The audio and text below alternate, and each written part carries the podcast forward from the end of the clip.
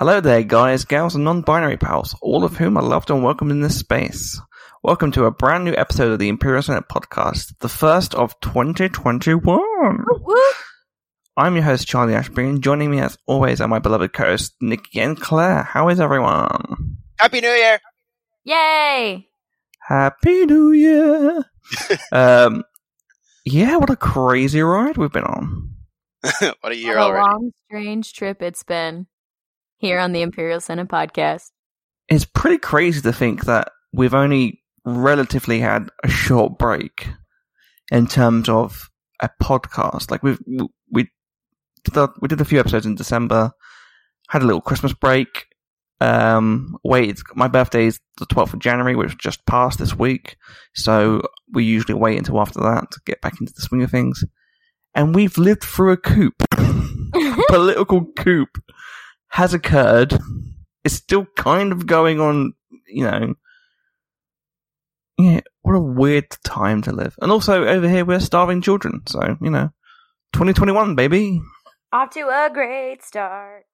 Really, really killing it out here. It's, uh... Yeah, you'll have to see it. Yeah. But yeah, I'm now officially... Um, quarter of a century old. Yay! I don't know how you guys do it. I feel I might just end it. Oh, Jesus! Too much. Too much, guys. Um, well, that's all we've got time for this week. Anyway. Thank you so much for listening. Wow! Take care of yourself. uh, no, but yeah, it was a great time. Great, you know, weird having a birthday basically indoors. Hey, let me tell you this. You know what? It's about damn time these January, February people get caught up, because everyone from March on last year had to suffer through this shit. Yep. And now it's like, now it's January, February's turn. So, welcome hey, to the club. Hey, hey, no. Welcome but to the we, club. It's shit. Here we are. We were doing so well until you March on December people ruined it. We were doing so well. Yeah. You know? Well, it's the way it is. You know how it is. Don't don't put your evil on me. It's unfortunate, but it's just how it gotta be. Alright, Trump. Um, let's go let's go into uh fuck what we've been doing. Uh yeah, we all hope you had a lovely holiday season. And we've used our break on out here on the, this is why we should never take breaks again. Uh, we hope you all had a lovely holiday season, and we've used our break here on the podcast for lots of planning for the new year. But that break means there's been lots of Star Wars news to catch up on, so let's get right to it. Woo woo! Alright, let me put my podcast brain back on. Yeah, so starting off, uh, The Book of Boba Fett was officially announced. Starring Temuera Morrison and Ming-Na Wen. Executive produced by John Favreau, Dave Filoni, and Robert Rodriguez. And teased at the end of the season two finale. It comes out December of this year. What a great tease at the end of The Mandalorian season two. What a mm. treat. Yeah, it was, uh, it, yeah, we, obviously we would have, you know, brought this up in our Three Blurgs episode, but since then they did. John John Favreau went on, uh, I think, Good Morning America, and gave the official title card and, and the Robert Rodriguez news as well. Um, and yeah, it's great. You know, there's it, it's it's a cool thing to look forward to, especially because they they hid it from us from that in Disney Investors Day. Um, so it's, it's kind of fun to see the artwork uh, of the logo and whatnot, and then then the Robert Rodriguez news is is some some next level shit. I hope. Yeah, that I'm having movie... first.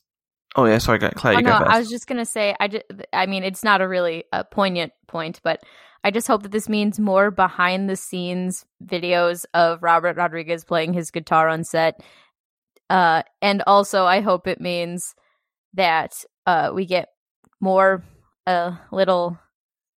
Uh, why am I blanking on the word right now? Podcasting, more Stormtrooper slash Rodriguez children. Scene mock-ups. I think that would. Yeah, be I was about to say that. That was what I was about to say. Like, I hope we get a whole season worth of uh, cinematic little Stormtrooper figurines again blown up. Animatics. Thank you. That was the word I was looking for. It just was not coming to me. Podcasting. Welcome back, guys. But yeah, like you said, Nikki, like obviously purposely kept away from the big reveal, which made it even more special. I think because we were all kind of like. You know, they were giving us so much content, and you couldn't say you were disappointed, but I feel like not hearing about Boba, we're like, you know, there's a little bit of wind in our sail. Like, we, you know, we we did want that news. So when they were like, look, we were kidding, there was one more Christmas present for you, we were just hiding it. We're like, yay! Um, that was great. And to, and to not- was like, look what I found! Left this one in the closet. Oh, like Santa got you a PlayStation five after all. Oh my goodness. Um, yeah, it's like, oh, not only like, uh, if we went back to a year ago, I was talking about episode five of the season one of The Mandalorian, I was like so disappointed with the fact that they could have, obviously they teased it, so we weren't like, she's definitely gone. It was just the idea of, well, if she did get killed off, that, that'd be a bummer. But with Fennec, a year on, now we know that she's going to, like, be a lead in a completely new show with Boba Fett. Mm-hmm. And also animated. Bad Batch, Bad yeah. Batch. twenty twenty-one yeah. Oh, is the God, year yeah, of Ming-Na Wen in Star Wars. we I mean, start what, the year and end the year with her. I'm so happy. And twenty twenty was a great year for Ming-Na Wen in terms of, like, she ended into S H I E L D with a bang, like, incredible in that. Um, she had that cameo in Mulan, and then mm-hmm. also we have um, Fennec being badass and having her own show announced and trailer and everything. Just Disney royalty, one hundred percent. Just royalty in general. Facts. We shall worship the where Fennec stands, baby. Hey. Um, but yeah, are we all excited for this? Oh yeah. Uh, you know. Yeah, it, it's gonna be it's gonna be next next level awesome. I'm sure. I mean, just also, you saw you saw like, I mean, I you know we'll go into gallery a bit later, but you saw like in that episode just how much, um, like how obsessed Robert Rodriguez was with the legend of Boba Fett, and like I think he said, um, you know, I'm gonna treat episode six like. We're not getting any more of him, right? And and this is if this is all we're gonna get, let's put it all on the table. And just that attention to to giving Boba everything he could, I think, is gonna be extremely awesome translated into, you know, however long the Book of Boba Fett goes. Yeah, definitely. I love the way he described um, like Din as sort of like a samurai and. Boba is like a barbarian. Yes. It's just great sort of the way that he, he definitely understands the character in a way that is shows Boba to be badass but isn't classic E U, like he has no character involved. Mm-hmm. Which I put, you know, it's the best. It's the best of both worlds. I am really excited for this. I get to see more Slave One, which I, you know, thank thank goodness. Um, Jabba's Palace or Boba's yeah. Palace, whatever yeah. it's called now. Like it's it's it's so. It, I mean, what a year for Return of the Jedi, man! It's like it's, it's back. Uh, Because, yeah, like, just seeing that again, even just the glimpse of it in Mandalorian was was so awesome. And, and the idea that it'll be, you know, maybe a key set in in its own show. So awesome. I also like the idea of, like, maybe after Return of the Jedi, Han was being a bit sneaky and doing a few jobs for Bib Fortuna. And he shows up next week and he's like, oh, shit. Boba Fett. Boba Fett. Boba Fett. There. Um... But yeah, uh, Nikki, you were talking about season two of Disney Gallery: The Mandalorian, which released its feature-length documentary for season two of The Mandalorian. That was at the end, of, was that like a week after? I think, yeah, I think it was, was the it following. Christmas? I think it was Christmas, but it was also exactly a week. I think yeah. I think they just like aligned properly. I think Christmas was on a Friday, um, but yeah, it was uh, yeah released pretty. pretty quickly. So what were our thoughts on that? Because obviously I told you last time I hadn't caught up with season one, mm-hmm. and I sort of just binge watched, binge watched the rest of season one and then watched season two all in one go, and it was pretty fun. I I personally liked season two more just because mm-hmm. I like seeing the sets more. Like I, I like yeah. more on set behind the scenes, and like as much as I do really enjoy the roundtables. I think, uh, you know, for whatever reason, I'm sure, I'm sure coronavirus played a larger part in not having roundtables. Um, but I think it, it worked out, at least for me, because I, I love seeing the set footage, and um, it was it was great how they gave each director a little chunk of, of time and, and whatnot. So I, I really enjoyed season two, even though it wasn't the, the sort of long form series.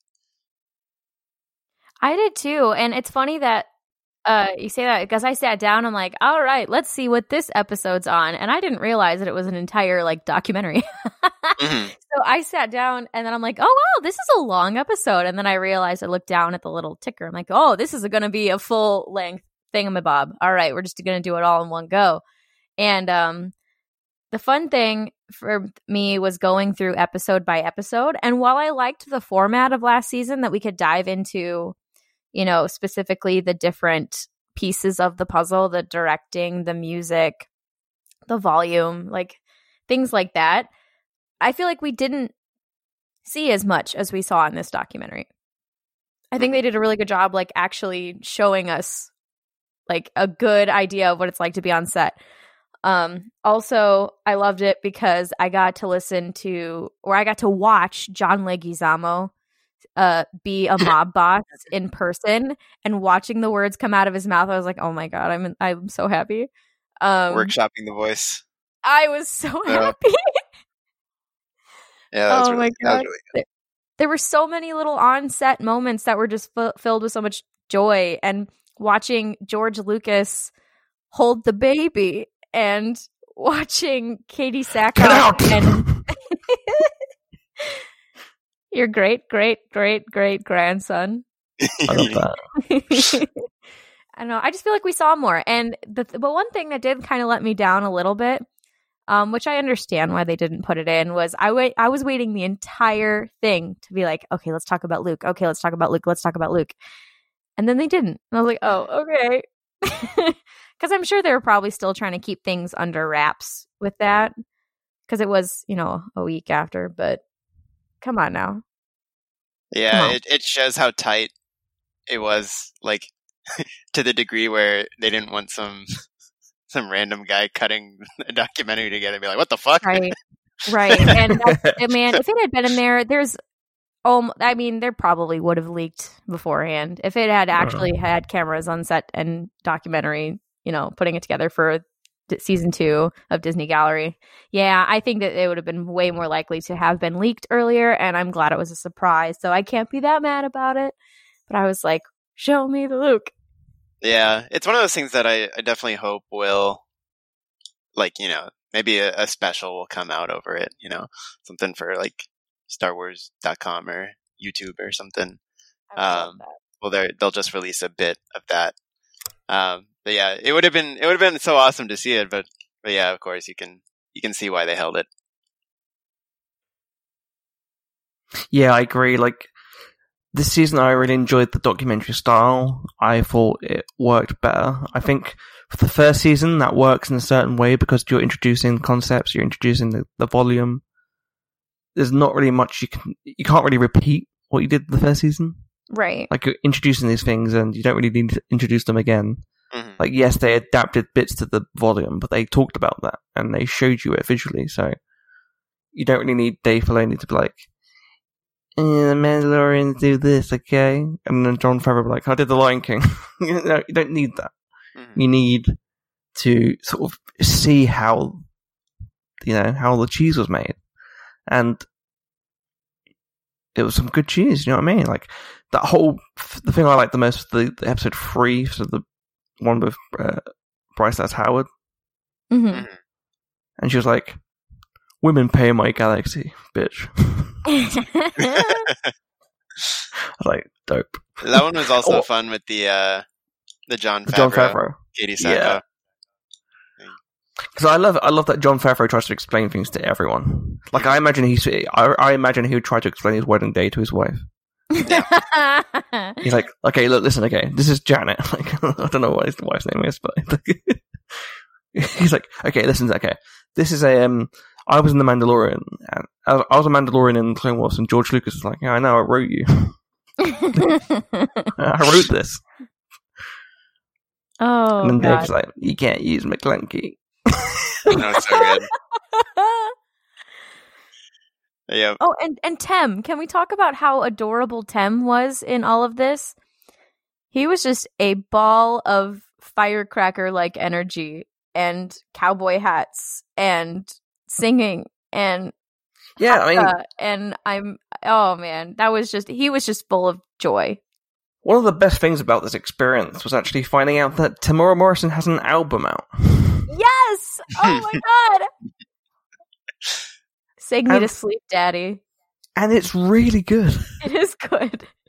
His his cover of The Commodore's is easy. It's like really good.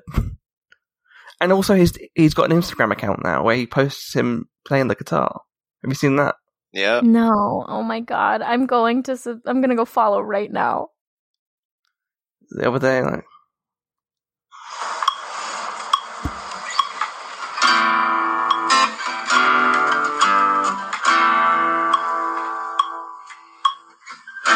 This man playing Ain't No Sunshine. I love like him. A, like a boss. We stand a man who likes a metronome. Yeah, we do. Oh, there, there, there. He's got one in his suit. Just constantly going. All we hear is... Wait a second. Wait a that's, second. That's the jingle of his uh, spurs. Here we go. Keeps him, keeps him on beat. Dun, dun, dun, dun, dun, dun, dun, dun, dun. Wait a second. Wait a second. Um, but yeah, that was a lot of fun. Um, I enjoyed it. Yeah, and you I think enjoyed it's it. Like it's just like you know, it's so awesome to see the sort of like creative brain trust that goes in the show, and you know, so many different perspectives of the directors and. Um, all the different things they add to it, and like as mentioned before, the like we saw the when Robert Rodriguez was like, oh, "Let me see how this fight can work," and he used his kids and action figures, and it's just like you know, it's it's like the love for the craft just coming yeah. through, and it's it's not even like there's no ego, there's no um like uh fear in it. It's just like we're just gonna. Like make some fun shit. And I what I like as well is again like with season one, which I enjoyed as well, was seeing the creatives genuinely have a rapport and a excitedness about doing this. It's not like I'm a creative, I'm doing this just purely for the money, or like I'm doing this like they genuinely love having fun doing it. And there's the moment I really liked as well where uh, Robert Rodriguez is like, oh god, this is so like he's he's Robert Rodriguez, and he's still like, oh god, this is really stupid. Like they're gonna make fun of me. Like what? This is like ridiculous. And then Dave Filoni's like, uh, this figures, this is the coolest thing ever. yeah, yeah. It's it's just it's it's awesome to see it, and and it's like another thing of, um, it's not like they come direct their episodes and then leave. Like they're mm. all they're all there working together, uh, overlapping. Um, sort of feeding off that and that energy, just good vibes. Um, yeah, yeah, it, it's really cool, and and I like another thing that's different from uh, the first one.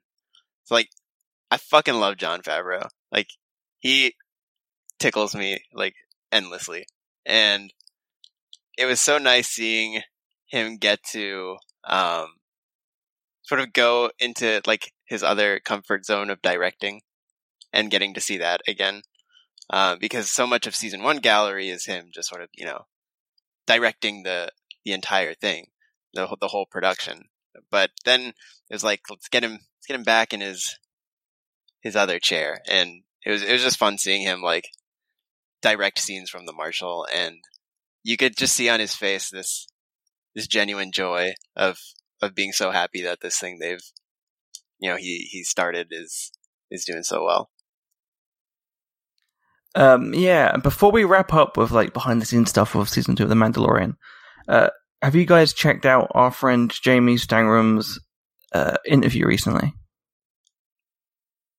No, no.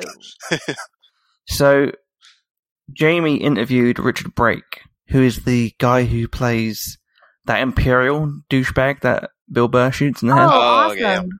And there's also, he, he killed Martha and Thomas Wayne in Batman Begins. Um, also the first Night King. Mm-hmm. Yes. Uh, well, Jamie interviewed him for a sh- on his YouTube channel, The Geekend, and he writes this thing so brilliantly. Like he, the way he writes like the introduction of this is hilarious. But he ta- he actually asked him about the uh, quote-unquote diva rumors about Pedro Pascal. Mm-hmm. And um, that a certain you know journalist shared online, and it's hilarious. And this is uh, this is the snippet. According to a person on the internet, Pedro Pascal was difficult to work with because he didn't like wearing a helmet in a role he signed up for that requires wearing a helmet. I wondered how true this was, according to Richard Brake, a person who worked on the show. So I asked him, was it always in this script that he was supposed to take the helmet off, or did he have a tantrum and insist on taking it off? Always in the script, which was kind of fun about when I got the role, because you know, obviously realized that you know you haven't seen him without the helmet, so it was great to be you know in that scene for that reason as well. But yeah, you know, finally he's revealing himself fully, and you know we're getting a getting a whole big scene with him helmetless finally. And then of course the scene itself is just so well written. But no, no diva, no diva behavior whatsoever. Absolutely, one hundred percent professional the whole time. You know, Pedro is the lead. And, you know, you get a lot of sometimes you can get a lead, be a little bit of a, a moody, difficult person, and he's the precise opposite of it. And Bill's just a really great guy, really kind of got on, you know, both of them. There you go. Yep. Oh, who would have thought? It was bullshit. Who would have thought? that, actually, that is another difference I, I loved about um uh this this ep- this season two is because I guess for like whatever various reasons, like there wasn't actually a lot of footage of Pedro on set in um season one, and like that was you know down to different commitments. I like I don't think I think it was said like he didn't film a single scene in the first uh Bryce Dallas Howard episode. Uh like that was all um the doubles, and it was so like with that in mind it was nice to see um he was able to be on set a lot more in yeah. uh, season two, and they had a lot more footage of him on set, and and obviously yeah this moody moody guy I guess having so much fun, I guess he was just acting huh. having all that fun on set and smiling and being a part of everything. So yeah, just goes to show there are liars online. And also it's like you have to remember that he It's like, what? I don't get what people get out of, like, that he's a douchebag, you know? The thing that I really liked as well, what you were talking about, is that we did get to see the, the stunt doubles who have said nothing but kind words. I mean, on both sides, he said nothing but kind words about them and vice versa. But also we got to see them um, have a role in the show elsewhere. Like we mm. saw them training up other characters and like, yeah. you know, the Ahsoka battle, which I thought was really cool. Like the, how she would fight and everything. I just thought that was really awesome to see that. Lateef Crowder, man, let me just say it. Not only was he, he was the one like training Ahsoka, he's the one who did the spear fight with Moff Gideon. Yeah, he's a man. Yeah, he, he, dude's got it. Okay, yeah, well, sorry, I know I said I'd wrap up, but one more thing. I am shell-shocked. I'm completely baffled and like, it blew my mind to find out there were actual like physical suits of Death Troopers. The Dark Troopers? Dark, yeah. Uh, yeah, yeah, the Dark Troopers, sorry. My yeah, bad. yeah, yeah. And then they were, like, augmented um, with the... Yeah, C G I. C G I, but yeah. I thought they were purely C G I, the way they looked. I was like, yeah. I can't believe that that was an actual physical costume. Yeah, it, it's cool how they, they sort of, like, use those as, like, a digital framework kind of thing and yeah. to, to work around. Yeah, it's really cool. Because, yeah, it, was, it wasn't me being like, oh, yeah, it's C G. It's obviously C G in the, in the pejorative way. It was a... They look like droids. So, of course, I was like, oh, well, it's like the battle droids. Like, to me, the battle droids were never bad C G. That I thought they always looked incredible. Mm. But the fact that it's actually a mixture of both, was I just thought, really well done. Mm. So, yeah. Um, up next, we'll talk about the very first content in the High Republic. Woo woo. At the publishing event were released... earlier this month. Among the first content, we had Charles Soule's novel, Light of the Jedi, Justine the Island's young adult novel, A Test of Courage, and Kevin Scott's young reader, The Great Jedi Rescue, all of which were released on January the fifth. Issue one of Marvel's Star Wars The High Republic comic series was released on January the sixth. Good stuff. Good, Good stuff. stuff. You can actually uh, read my spoiler-free review of Light of the Jedi on our website, imperial senate podcast dot com. Um, I had a blast reading that book. An absolute blast. Have you guys read it? I am in the process. well, yes. I'm, I ended up using... I had an Audible credit, so I was like, yeah, I'll just use it. So I'm listening to Light of the Jedi and reading Into the Dark at the same time. Um, oh, so man. I'm trying to just sort of... balance the two out as best I can. Um, but yeah, this, this era is so cool. There's, there's so much, um, that, you know, obviously they're setting up. There's so many characters. I think that's like, that's like my biggest takeaway. I'm like, oh my God, how many characters? Um, I just, I need like a list in the front of the books of just like who everyone is. Um, or like if anyone like reads the, Song of Ice and Fire books with like the back has the entire like house lines and shit. I'm like, yeah, I need something like that. I had I had uh, the Star Wars dot com article of who's who up mm-hmm. every time I read it. I was like, okay, well, who's this person? Like, because I need to know not only who they are, I need to know what they're like in my mind. I like to know what they look like so I can visualize it, and also how they relate to someone. Like, are they apprentice to someone? Are they like a master? Mm. But yeah, one what, thing, what a ride. Like, one thing that also helped me is somebody, I'm so sorry if I cannot, I cannot credit you on Twitter, but somebody took the artwork, like the promotional artwork and the book covers and stuff like that, and they, like, actually tagged who everybody was, who which each Jedi was, and shared this image on Twitter. I am so sorry I, I don't have your Twitter handle in front of me. But... that was really helpful for me too, to have like a picture in my brain. Like, good on you, man. Helping me read Light of the Jedi. Have you finished it, Claire? Uh, not quite. I am a little over three quarters of the way, so I am. I am. Okay. I'm very close to the end, and it is so very good. Well, well, well, well, well. How the turntables! Oh my God! You mean how the tables have turned? I was going to say, my we're links not, we're not work, D Js. So whatever. I didn't get them early like you guys did because my links didn't let me do it. So, well, I should have done. I know, but it didn't. Sounds like so. a you problem. Oh, my...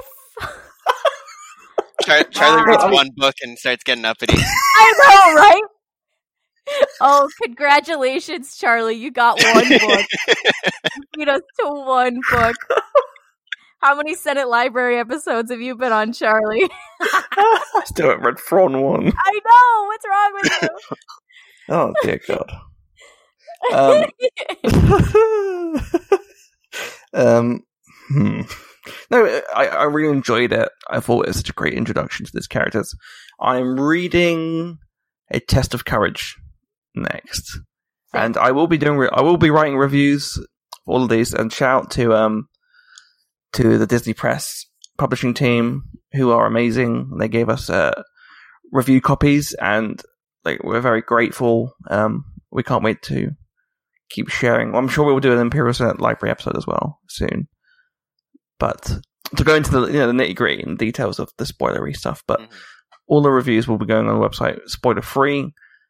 Light of the Jedi, though, what a what a great book! If you haven't read it, please do go read it. It's such an exceptional introduction to these characters and styles. Um, and it starts.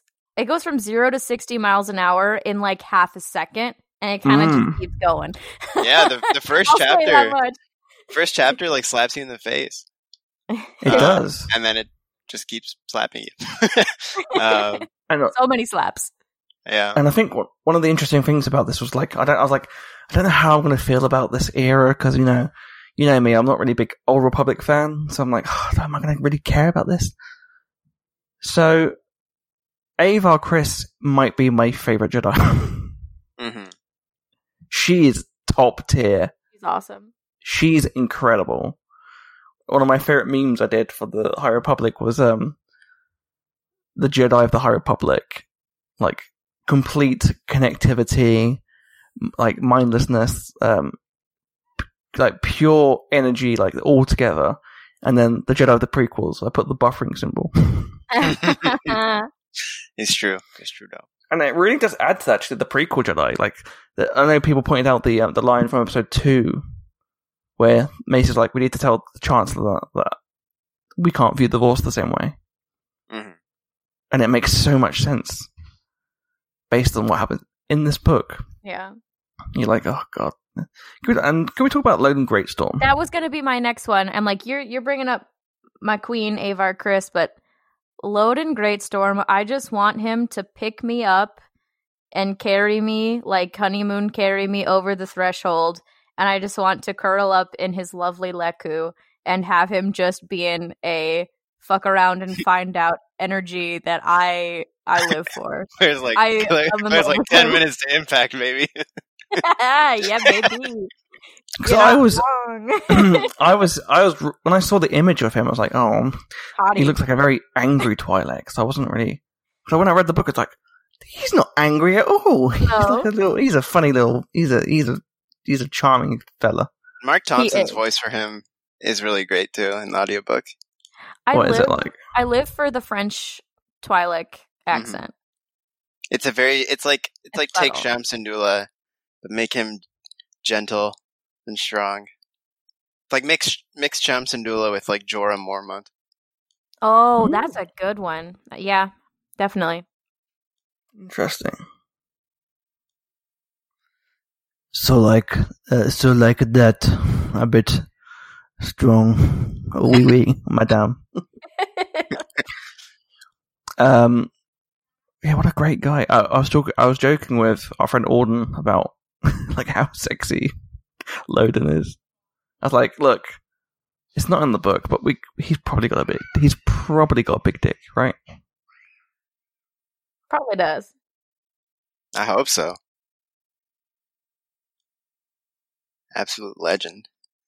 Um, I mean, if he I, does not, at least he has some some B D E. Yeah, whatever he's got, he knows he knows how to make it all work. I'll say that much. You know, he he shoves it in the, the spaceship, and the weapon system activates. Oh my! If you yeah. get my drift. Oh my! Um, another thing, like just sort of connecting it to how we were discussing the Mandalorian. Um. You you have the that sort of same sort of like system of a brain trust with the High Republic. And I think even yeah. as soon as it was announced, we knew this was going to be the case where it's like, oh, they just got really fucking good people to work on this thing. Um, and it, it's, it's so cool to see, like the Mandalorian directors, this, this team aspect of all these different authors who have so many different experiences writing, you know, different characters, different mediums, um, all coming in and, and sharing this, uh, this little pocket of the galaxy. And, and now it's all like starting to blossom and come forth. And, and there's this new footage from the, the Disney Insider, um, show on Disney Plus, I think, uh, that, um, has them all before the press event going into the room where, like, they're seeing the art for the first time of these characters. And, and it's like, it's actually like, it's quite moving to like see them, you know, have all these, you know, people they just came up with and they've just been living in their heads. And I think, uh, I think one of them, I think it was Daniel Jose Older was like, uh, like these guys have just existed like in our Slack channel. and now, it, and yeah, now it's like yeah. we're actually seeing them. Um, and it, yeah, it's, it's really cool. And uh, like, I, I just hope it continues to be, I mean, it, it already is successful. I think Light of the Jedi is number one on New York Times. Test of Courage is number yeah, two. Um, so I, I hope that just keeps going and going because it's it's a it's a cool project, and, and I hope just all sorts of cool things come from it. Yeah, I am just amped now for this whole era. Like, they, I'm sold. like, I, I'm I'm so excited to see where this goes and the stories you can tell, whether it's new video games, which we'll get to in a minute, or you know, T V shows, Disney Plus. Obviously, The Acolyte we know is the end of this era. Mm-hmm.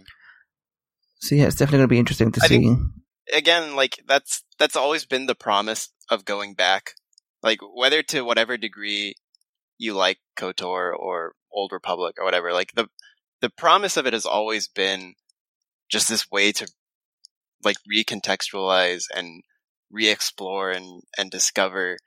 You know, Star Wars, but with a twist, and um, taking taking the things we know and making them just different enough to where, I mean, like you said, like it change it, it affects the way we see the prequel order, right? Um, yeah, especially with some certain Jedi that appear in both eras. Mm-hmm. Uh, one issue I had with the book, I will say, one issue I had, which I didn't put in my review. Is there is a character from the prequel trilogy and in the High Republic who's on the Jedi Council. And when I read some of the lines that they were given, I can only hear it in the voice of a robot chicken sketch. Oh, no. Yes, we do. Not with that cl- ladle clumsy. God, he's the fucking best, man. Oh, uh, man. I, just, oh, I could hear the voices. I could only hear his voice like that. Well, that that I don't know how that's like a negative. That sounds like a, sounds like an awesome thing. Sounds like the best way to experience that. Oh my! I didn't know he had another voice. I mean, do you know what? I'm going to go for it. Then. Just stay with it. Yeah, I think it works. Oh. There's also a plot point that I was not expecting to to see in the book. Which I'm interested because I know it's a controversial point that people are like, oh, I don't know if I want this anymore. But something that I think is really interesting is there's a like a, and I have to admit, as soon as I read it, I was like, okay, ship, ship, ship, ship, ship, ship. I ship them. Um, yeah, I just I'm really excited about two particular characters in this book series mm-hmm. and where that goes. Yeah, it'll and it's and it's like a phased program, right? Like, yeah. Um, There's gonna be tiers to this thing, like the like the M C U. Yes. Um. So yeah, it's it's pretty cool where where this can all go, and then to know that the Acolyte will be sort of the tail end of this era. Um. Yeah, fascinating. Another another kind of fun thing I was thinking about with the High Republic. I was not to not to name drop him again, but talking to our good friend Alden, and we were like, um. I wonder if Jedi Temple Challenge is going to be revealed to be like taking place at like near the end of the High Republic. And then we're like, put Kelleran back in the Acolyte, motherfuckers. You absolute oh cowards, do it. I'm at best. Ugh, just, yeah, permanent. Uh, or it is have, like, have um Mary Holland in, like, an animated show or, like, a game. Yeah. Like, you get to be a Padawan in the High Republic. Yeah. And you, like, train your character and stuff. That'd be awesome. Yeah. Potential. It's beautiful.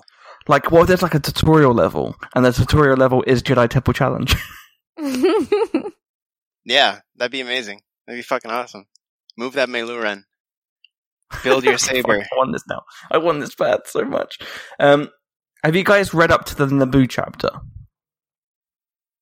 Ah, uh, no. I did not get there. Okay. Claire, you know what I'm on about, right? Okay. Just so we're on the same page. Yeah, laddie. We're gonna we'll we'll get we'll get into that at some point, but um, whew, um, yeah, some big big Star Wars news this week. Actually, not just big Star Wars news, big Lucasfilm news in general. Uh, Lucasfilm announced that a new era of Star Wars video game content will be coming towards us. Uh, Star Wars dot com shared that Lucasfilm Games is now the official identity for all gaming titles from Lucasfilm. So as you know beforehand, um, when Disney bought Lucasfilm, there was a deal with E A. I think that was like ten years, and they must have had like an early pullout opportunity. Um, it's probably good in some cases, am I right? Uh, yeah. I'm sorry, that was so um, terrible. Terrible um, joke. They hate it when you're having sex and they spit out some mo- mobile games at you. Oh, God. It's like, do you want another fighting game? No, thank you. Um, but yeah, like, so E A were the only people developing games for Lucasfilm. Now that that's over, anyone can develop a game for Lucasfilm.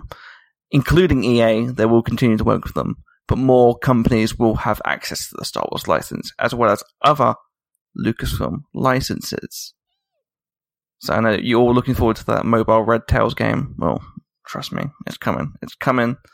Uh, yeah, so first of all, collaboration with Bethesda and Machine Games for an all-new standalone Indiana Jones adventure game. What a teaser. What Such- that was a, that was a drop and a half. Yeah, that was... I forgot what day that came out, but it was pretty early. And it felt like my birthday. Or it might have been the day afterwards. I can't. It felt like your birthday because that's such a good gift. Yeah, even if it wasn't, it felt like it. Um, yeah. What a vibe. And it, it's it's oh. just cool to, like... I don't remember the last time there was an Indiana Jones game, but I feel like it's been quite a while. Would have been a Lego game, right? I think that is the most recent one, yeah. So if you're, if you're looking for anything, like, semi, you know... photorealistic. You're going back. You're going back. I want to say like two thousand five or something, maybe. Um, was like the last sort of game like that, and and obviously, you know, um, it's a it's a big you know big studio with Bethesda, you know, or Mission Games under Bethesda or something. Um, I did feel stupid feel- because I watched the Bethesda thing at E three. I think it might have been last year. And they interviewed Todd Howard at his house, because, or his office at least, and on the top of the left-hand corner of his cabinet, he had Clear on show the statue from Raiders. It's like, you motherfucker. Hints, hints, hints. But yeah, I mean, Bethesda, um, incredible. But Machine Games, they're the ones who did uh, Wolfenstein, right? Mm-hmm. So they got good experience. Uh, Long-standing history. Out, yep. That this was is about to be a very... I'm sorry, E A. I'm not that sorry, E A, but I'm excited to have a real games company work on Star Wars games. Ew. Ew. That's Call terrible. That. I, that being said, I have enjoyed... I enjoyed Battlefront two, even though I wanted more, and I am very bad at Squadrons, so I can't tell you how I feel about that uh, as, as, as well as other things, but anyway... Sorry. Yeah. I had yeah. to make the joke. I had to be that Twitter commenter. No, there's plenty of fuck E A to go around. That's for sure. Yeah. Even even even with successes, like yes, E A E A de- deserves um, to be called out often. But I am glad that they're going to continue doing games with Lucasfilm. Mm-hmm. Yeah. Yeah, like I mean, I said, Fallen, I Fallen Order two, or, you know, we can assume Fallen... I, or it's announced, right? It's it's a thing, right? I think the I think the idea is that Fallen Order two will be one of the games made by E A. Also, there's rumors of Battlefront three. Yeah, there was stuff like the voice cast or something was was being called into work or something yeah. weird like that. Um, I can remember exactly what the phrasing was, but... But yeah, um, I mean, I thought ba- I think Battlefront two, as it is now, where it ended, is in a like a pretty good place. But there yeah. was still it was still obvious there was a lot more, like even just potential to it. So if they um, if they get to do three, that'd be that'd be pretty cool. Look, all I want is Ground to Space. I waited years for Ground to Space. I got like a really cheap off P S P Ground to Space. Okay, whatever. There's the modded Battlefront two games from P C with a kind of Ground to Space where you just magically end up in space. Okay, not really what I wanted. Give me a whole battle, please. Yep. Also, give it in the Boo Fields. I love that map. The Boo Fields was great. We got, we got next head. gen. It's, I guess next gen is now gen. You know, it's, it's current uh, gen.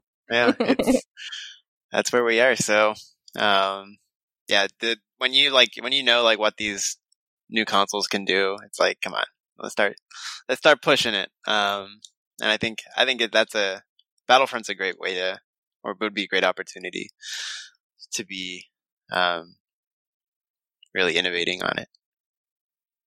Yeah, like for me, E A did a good job overall in terms of the games we got. But because they were one publisher, and there was a lot of struggles and fucked up shit, like, you, just by having one company, you're not going to have the best of the best, obviously. So I feel like to have all these different publishers be able to pitch ideas and make the best game possible is, is a great idea. Um, yeah, like, I no, mean, the, no game fan, like, should be upset by this. Like, right. you, like yeah. you should be celebrating. And, like, not to get all, like... all like you know free marketing, but um like this it's about it'll like bring the competition out, which is exactly like um people are going to be competing against each other to make the best Star Wars game, and that's that's going to be awesome. Yeah. Um but what do you think about this indie game then? Because obviously, judging by the map and the sort of the imagery, it's going to be like early on in the timeline for indie. Mm-hmm. My my like thing first. was, like, I'm really worried for whoever it is at Machine Games who is like, this time we're gonna be different. This time we're not killing Nazis. And like, and meanwhile we're all here like, we want to kill the Nazis. We want to kill. The and it's uh, the perfect. It's the perfect time for this game. Right. So like, I'm really hoping there's not someone sweating at their desk thinking, "Fuck." The one, the one time I decided we're we're not going to do a Nazi game. Um, oh, God. Wouldn't it be great if they're like, "Look, we don't want to be overly political," and then they release the trailer, and it's like Harris, it's like Indiana Jones going, "Goddamn Nazis invaded the Capitol! oh, not on my watch, punks!" Oh my God, Marion! Any indie impression has to have him shouting Marion randomly yeah. for no reason. Belongs in the museum, Marion. um, yeah, I'm excited. I think that having the early thirties, I think it's like mid thirties. Wouldn't it like sound like thirty-seven? I so maybe we can have characters like short rounds and stuff. Yeah, the one thing I that think, I, I've, oh, the God, only sorry. thing that I've heard specific, like it has not been specific. The only thing is, it's at the height of his career, which is so vague to me. But if you guys have heard more specific, then hell yeah. Well, I mean, I think Raiders of the Lost Ark is thirty. Raiders of the Lost Ark is thirty-six, I believe. Um, oh, is it? I think so. Yeah, and Temple of Doom is thirty-five. and then like thirty-eight for Last Crusade. So yeah, if it, it it'll be interesting to see where. I mean, we know from Crystal Skull that he like did secret ops in World War Two. I think that'd be an awesome like time frame as well. That'd be so cool. You can get uh, what's his name back? And, uh, Ray Winston. Yeah, bet three six five. Bet three six five, Indy. Place a ten on West Ham, Indy. Yeah, uh, that's a very British joke. Sorry, uh, U S, U S fans. Basically, in the U K, we have the, there's a bet betting app, and the uh, adverts use Ray Winston's floating head, and he's like, "Do you think England will score?" It's like, I don't know, Ray. Leave me alone. I'm trying to have a pint. Um, yeah. So fans have predicted where he can, well, where this game might be set. It looks like it's going to be nineteen thirty-seven, uh, which would, like you said, Nikki, chronologically take place a year after Raiders of the Lost Ark and a year before Crusade. Um, and it also says.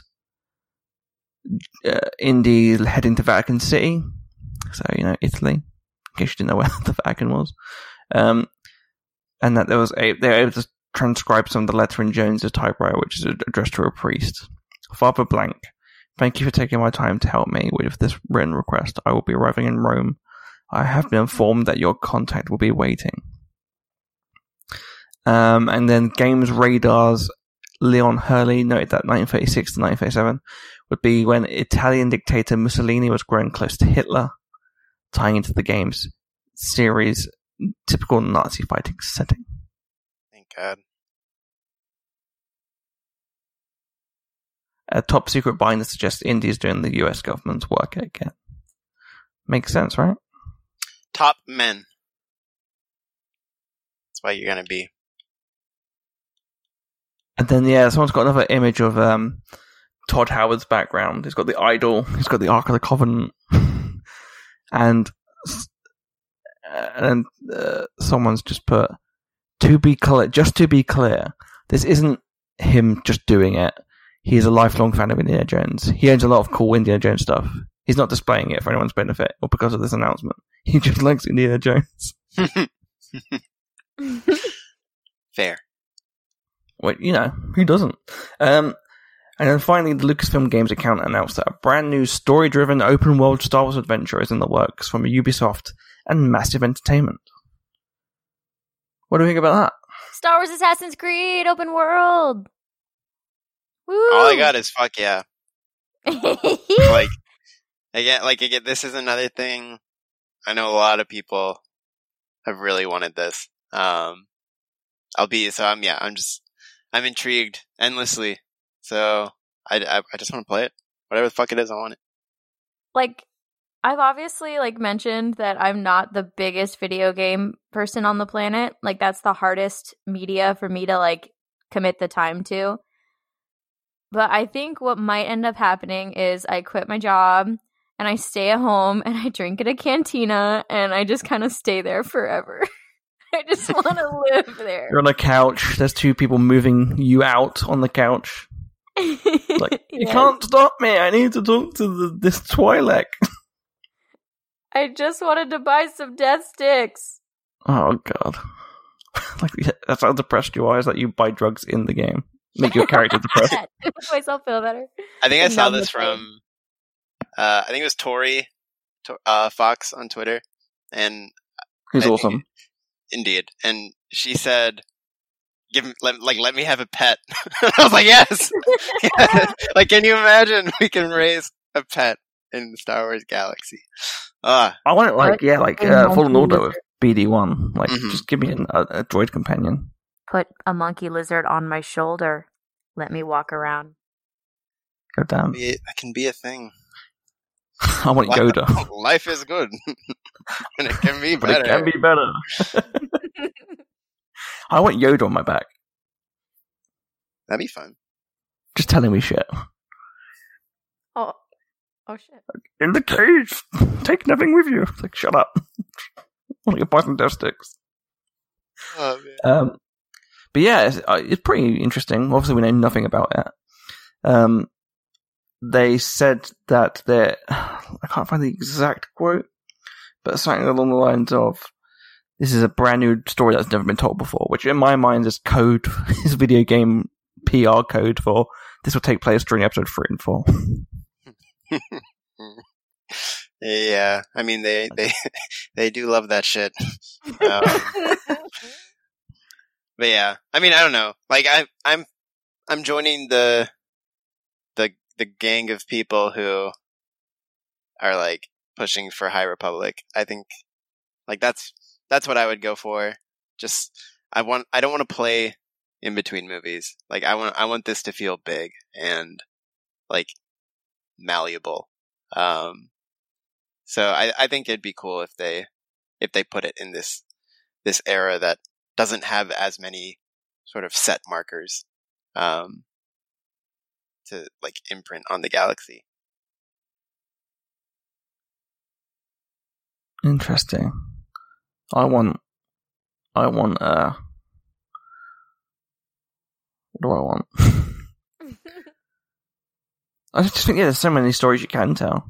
I mean, it'd be cool to have a Clone Wars game. I know people will be like, oh, but we've done the Clone Wars. It's like, yeah, but we lived through it in video game form. That'd be, that'd be interesting. To, like, be in an open world in conflict. Mm-hmm. Like, maybe, like, have to save a city or something. You could, like, save different districts and everything. Um... It, yeah, I just think there's so much you can do.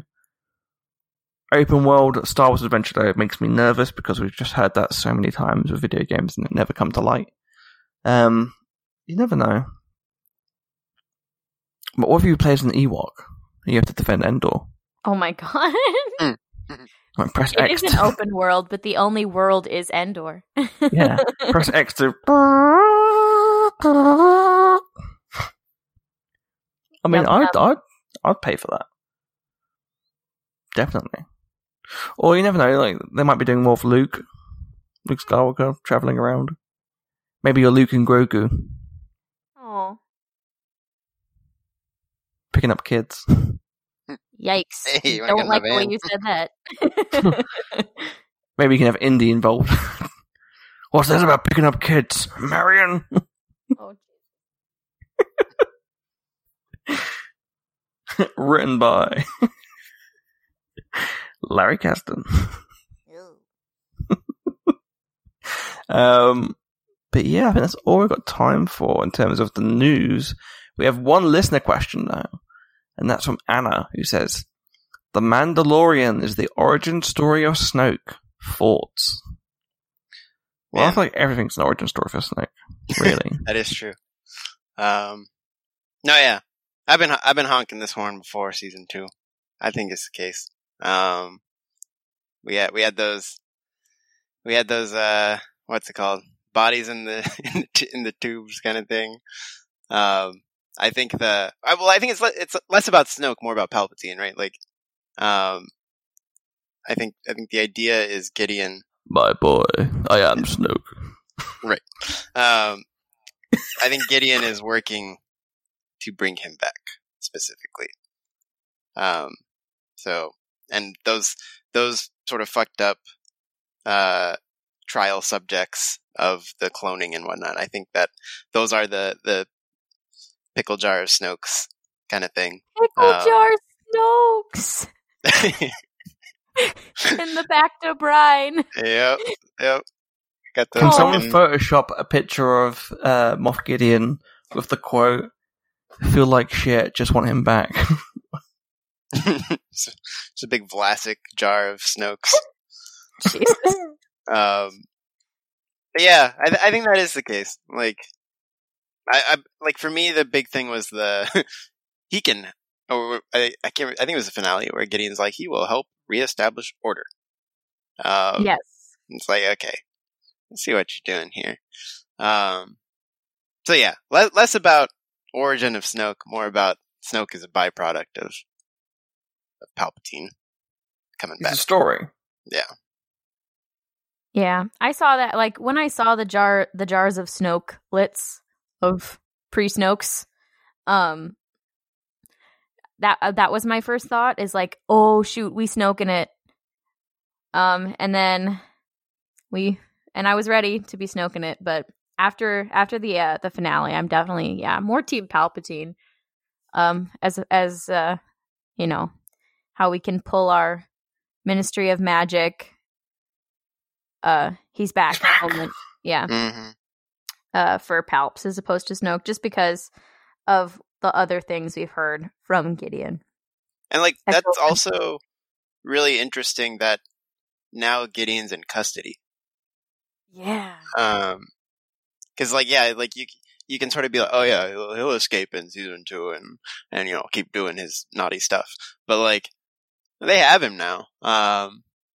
So it's it's going to be really interesting to see what like what goes wrong, I guess, because obviously. Yeah, but this is the New Republic. They'll probably hire him to be a secretary to Mon Mothma, or he'll, he'll like head to their own uh, science department or something. Oh, God. We're going to the moon. Yeah. Uh, real life shit. Um. Yeah, I think that's the case, definitely. I feel like it's leading up to Snoke in the First Order.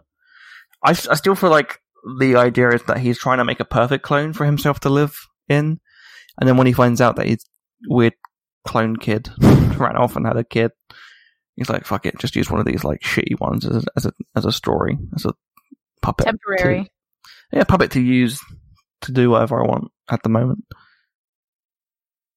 You know, Palpatine is... if nothing else, resourceful. Absolutely. Also, I just want to see Ian McDiarmid in The Mandalorian. Dude, even even if we just see Exegol, like, I think that'd be so fucking cool. Um, so fucking cool, yeah. Yeah, it, there's there's a lot of potential with that storyline, and it's um, it's it's part of the, the fun bag of, of Mandalorian, because it's kind of like, how many different things are there, like. Obviously, we want to see the sort of Mandalorian um, based storyline of, you know, Mandalorian power and the Darksaber, and then there's the Palpatine, and then there's the baby, and it's like, okay, there's a lot of a lot of stuff that's gonna get unpacked. I would just love to see them go to Kamino, and there'd be like a Palpatine body. Like, uh, what's that? Like, hey, I thought we didn't like this guy. Can we not? Or maybe like Doctor Pershing becomes one of those weird cultists. Yeah, maybe. With, I mean, with his missing ear. That's pretty mainstream nowadays. Yeah, it's true. Um, it'd be it'd be cool if, you know, like in Rogue One, how they built that sort of like, uh. like, I guess, dummy of, like, Hayden in the Bacta tank. Yeah. It'd be cool if yeah. they made, like, a Ian McDiarmid dummy to, like, be or in, Matt Smith. To be, yeah. Yes. Get that in a, get that in a tube. And then sell it. Oh, yeah. Oh, yeah. So, celebration. And there'd be, like, a, a competition to win Ian McDiarmid's body. I mean, I mean, you could win worse things. Your wife opens the door in the shower, in the bath, and it's just you in the bath with an Ian McDiarmid fondling it puppet. Yeah. Oh lordy! Leave us alone. There's a hat on the there's a hat on the door for a reason. Oh, I'm afraid. Oh lord! Do it. Uh, well, I think that's all we've got time for this week. Um, anything else you want to add, guys? It's, happy uh, New Year! Happy New Year! It's good to be back, gang. It's good to be back. twenty twenty-one It has felt like a year since we last recorded. Yep. Yeah. It has been a year. Yeah. It's like, um, that, it's like that mel- well-meaning coworker. Who, when you leave work on December thirty-first, is like, see you next year. Just slap him. Like, fuck off. Like, like, okay, Dave. Yep. Total dad energy. And then you find out they uh, shot their family and killed themselves. And then you will not see them next year. No. That would be a bummer. Anyway, thank you for listening to this. Or maybe we find out that they have a cannibal fetish. This week's episode was sponsored by Army Hammer. C- catering by Army Hammer. No, no, no. Cut that out, Ben. Ben, cut that out. Oh, no, no. Oh, no. Ugh, there's a salad in my toe. It's so hard to get kids to eat their vegetables nowadays. I, I didn't order the some fucking flesh in there. I ordered a toe. I don't want a salad. um, Ben, cut that out. Um, but yeah, uh, thank you all for. Nick is like, I want to get cancelled. How are you gonna get cancelled by talking about Army Hammer? I guess he's because he's an abuser and stuff, and people be like, "Well, mm. he's canceling himself, man. He deserves." Yeah, that's true. It's part of the culture. The shit thrown at him. Ben, you know what, Ben? You just died. Ben, just cut the whole thing. Cut this whole episode. No episode this week. Jesus Christ. Um, that's all we've got time for this week. Uh, thank you so much for listening. We'll, you know, as usual, give out all the links and stuff afterwards. But yeah, thank you. We'll be back next time. See ya. Bye. Bye. Wash your hands. Wear a mask. Dirty bastard. Dirty pig. Hey out there in listener land. Thank you for listening. If you want to hear or see more from the Senators, please go to the website imperial senate podcast dot com, where you will find links to the Twitter, Facebook, and Instagram for the show, as well as our Discord server, Twitch, and YouTube channels. You can also email into imperial senate podcast at gmail dot com, and please consider leaving a review on your podcatcher of choice. Thank you again, and may the Force be with you.